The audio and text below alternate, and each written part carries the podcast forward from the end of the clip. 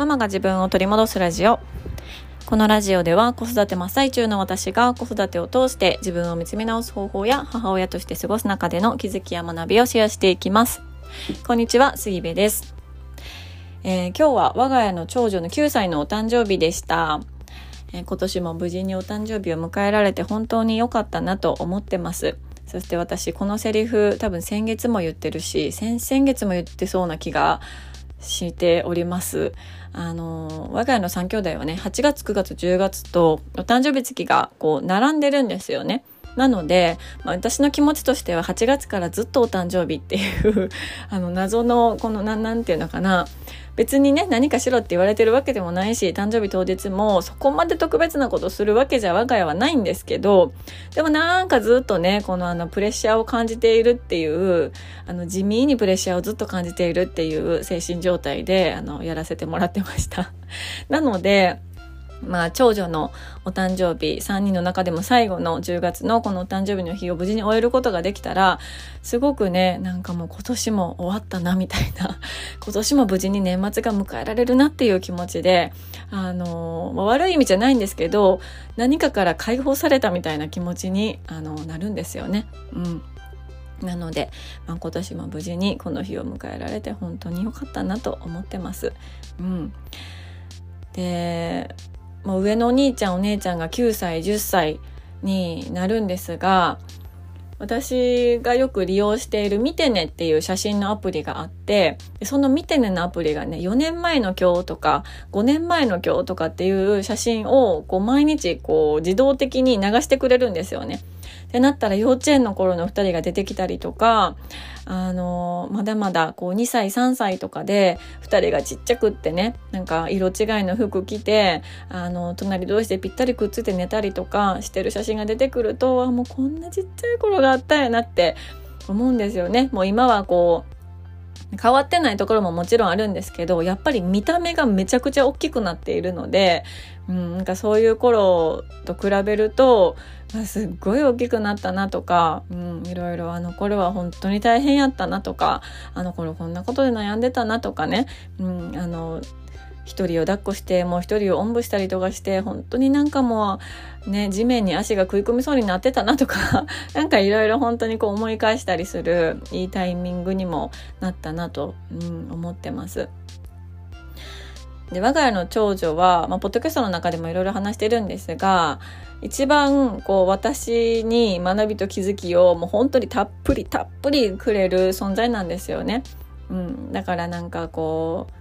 喧嘩になることも多かったりとか長女の発言にもう本当に腹渡煮えくり返るぐらい腹立つことがあったりとか言わなくていいことを言い過ぎちゃったりとか私が。うん、とか長女も本当に思っ本当は思ってないのにあの私に向かってなんかこうきついこと言ったりとかねなんかそういうので本当にもいろいろあるんですよね長女とは。うん、だけど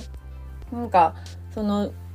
まあ、ちっちゃい頃からそういう長女を見ていて学ぶこととか気づかされることとかハッとさせられることとかすごくたくさんあってうん、この1年でも本当に彼女のねなんか心の変化とか成長とかをこうたくさん見せてもらったなと思っているんですよね。うん、またこれに関しては私ノートっていうブログのあのメディアがあるんですけどその記事をね書くメディアがあるんですけどそれで文字で残しているものもあるのでぜひぜひそれもね読んでいただけたら嬉しいなと思ってます。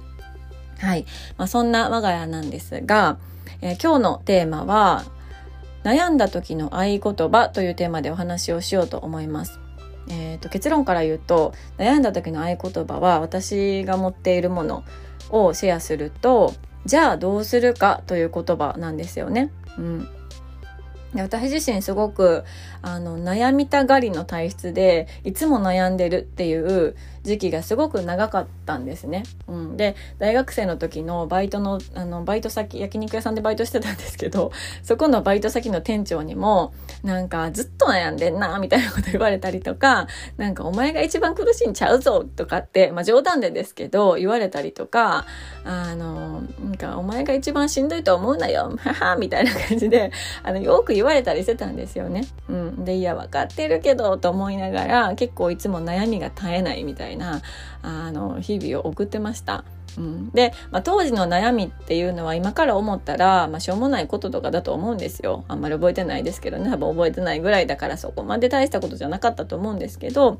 ただただなんかこう悩んでいるのが好き、うん、それは自分でも気づいてはなかったですよ当時は。だけどなんか悩んでいたい。何かしらに悩んでいたい、うん、っていう状態だったのかなって今思うとあの感じてます。うん、まあまあ本当にメンヘラっていう 感じだなと、はい、思ってるんですけども、うん、でそれが、まあ、結婚して子育てをしていく中でその悩みっていうのがすごくこう深刻になったりとか大きな悩みになったりとかもう本当に自分が苦しいぐらいの悩みになったりとかする時期もたくさんあってでも今その時を振り返って思うのは確かにずっといろんなことに悩んでいたんですよ。旦那さんのことだったりとか子供のことだったりとか、ね、あの子供のお友達との関係のことだったりとかいつも何かしらに悩んでたんですけどその時に私に足りなかったのはじゃあどうするかっていう考え方だったんですよね。うん、で今あのその時を振り返って思うのは私にもっとじゃあこの悩みがあります。この課題があります。それは分かった。じゃあ今の今の私で今のあの環境状況で私にできることは何なのかじゃあ今どうすることができるのかっていうことにもう少し悩みのエネルギー悩む力っていうのをそっちにそっちの方向に舵を切ることができていたらもっともっとこう解決策とかあのその状況をもっと良くする、方向に自分で向いていけたのかなっていうのを感じているんですよね。うん、でまあそれはあのそれはそうとというかなぜこの話をしようと思ったかというとあの私がすごく好きなスターバックスの店舗があってその店舗っていうのは京都のねあの鴨川っていう大きな川があるんですけどもその川沿いにある店舗なんですね。でこの間も私がそのスターバックスの店舗に行った時にそのスターバックスの店舗の中のこう掲示板みたいなところにあの鴨川は暴れ川って書いてたんですよ。うん、であの鴨川ってすごく何て言うのかな天気がいい日はすごく落ち着いていてそのね川の縁にみんながこう座って川を眺めながらピクニックしてたりそれこそコーヒー飲んでたりとか歌ってる人がいたりとか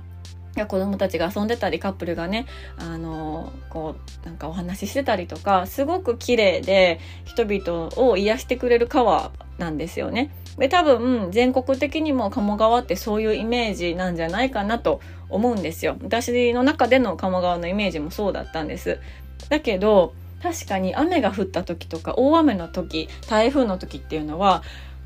えあんなに静かやったのにこんなに荒れ狂うっていうぐらいめちゃくちゃあの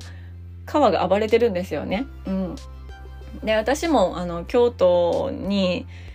京都出身ではあるんですけどその京都市内近郊に住んでいるのはそんなに長くないのであまりその鴨川のこととかそんなに知らないんですけど、うん、でも確かにあのめちゃくちゃ暴れやすい川ではあるんですよね。で、その掲示板で、あの、鴨川暴れ川っていうのを見たときに、あ、そうなんやと思って、ちょっとコーヒー飲みながら、鴨川が暴れ川なのかどうなのかっていう話をネットでちょっと調べてたんですよ。うん。そしたら、あの、今でこそ、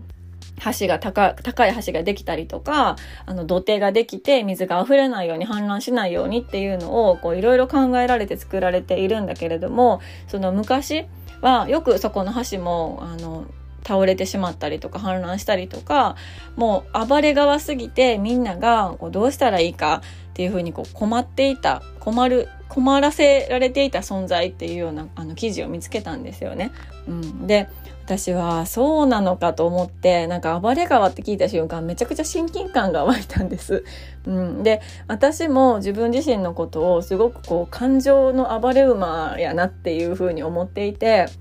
喜怒哀楽激しいし、イライラしたら本当にもうなんか湯沸かし沸騰みたいな感じで、もうひょんって、あの、イライラのね、あの、ピークに達したりとかするし、でもこう嬉しい時とか感動した時は本当になんか大泣きするぐらいにあの感情が本当にとにかく忙しい人なんです。まあの自他ともに認める。そう。だからあのそれってあんどう頑張ってもこう変えることができないんですよね。自分があの嬉しかったら涙が出るとか感激しやすいとか感情移入しやすくってなんか人のことなのに泣けるとかあの運動会で全然知らない子見て泣けるとかなんなら自分の縁じゃない全然知らない幼稚園のお遊戯の発表会の動画とか見ても泣けるとかなんかそういうのって自分で変えられないんですよね。もうそういう人だから。うん、じゃああのそういう人そういう性質を持ってるのであればそれを分かった上で自分は感情の暴れ馬自分の感情は暴れ馬なんだって分かっていながらじゃあどうするかっていうことだと思うんですよ。うん、でこの鴨川みたいにこの鴨川はあの天気の日は天気のいい日は穏やかな川だけど雨が降ったら暴れ川になるっていうことを知っていればじゃあどうするか。じゃあ橋をもうちょっと高くしようとか土手を広げようとか土手を高くしようとかそこに人がね、あの立ちいらんいることができないように階段をつけようとかなんかその性質を知った上で予防ができたりもし暴れてしまっても大丈夫なようにあのいろいろとその周りの環境を整えるっていうことができると思うんですよね。うん、でそれって本当に私たちも一緒で自分がどういう性質を持っているのかっていうのを知っていればあ私は怒りがすごく急にあのもうなんかいきなり0から100に行く人だなとか感情移入しやすくってすごく涙もろくってよくわからんとこで泣いちゃう人だなとかなんかそういう自分の性質を分かっていればいろいろとあの何て言うのかな自分で準備できると思うんですよね。うん、でイライラしやすいこの日のこの時間帯例えば夕方疲れてきたらイライラしやすいそのあの0から100に行きやすいとか眠たかったらイライラしやすいお腹空いてたらイライラしやすいっていうのって自分であの意識していないとわ、まあ、からないことかなとは思うんですよ。だけど意識して日々の自分がイライラしたタイミングとか感情がねなんか悪い方向に暴れてしまっている時不快な方向に暴れてしまっている時っていつもどういう時なのかなとかどういう思考パターンがある時なのかなっていうのを思ったらじゃあそうならないようにっていう準備予防ができたりするんですよね。うん、で私はあの、まあ、今でこそなくなったり少なくなったりしましたけどスーパーに子供たちを一緒に連れていくっていうことをするともう絶対に腹がもうもう腹が立って腹が立ってっていうもう左右ね違う方向に走っていってもうなんでやねんみたいな。なんで違う方向に走っていくねみたいな感じですごいこう腹を立てがちなんですよ。うんまあ、それはもう仕方ないんですけど状況的に。だったら毎日スーパーに行くのをやめて週末に買いだめした方がいいんじゃないかとか、あの、スーパーに子供たちを連れて行かないで済むように、子供たちを誰かに預けられる時にまとめて買った方がいいんじゃないかとか、なんかそういうちょっとした工夫で、あの、いろんな予防ができたり、準備ができたりしていくんじゃないかなと思うんですよね。うん。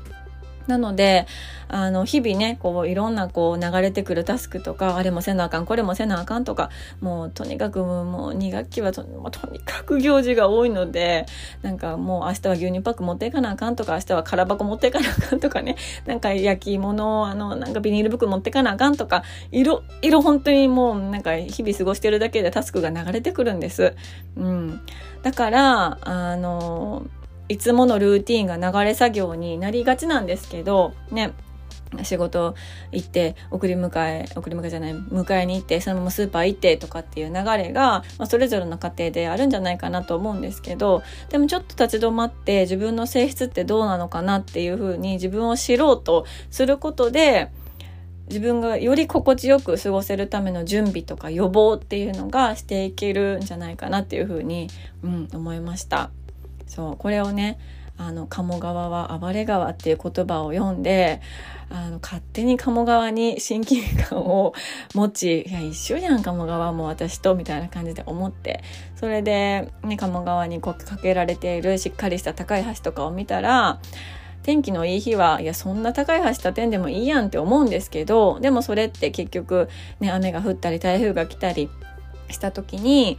その橋が潰れないためだったり橋の上にいる人を守るためだったりとかその近くに住んでいる人を守るためだったりとかあのその川自体を守ることにもつながるんですよね。うん、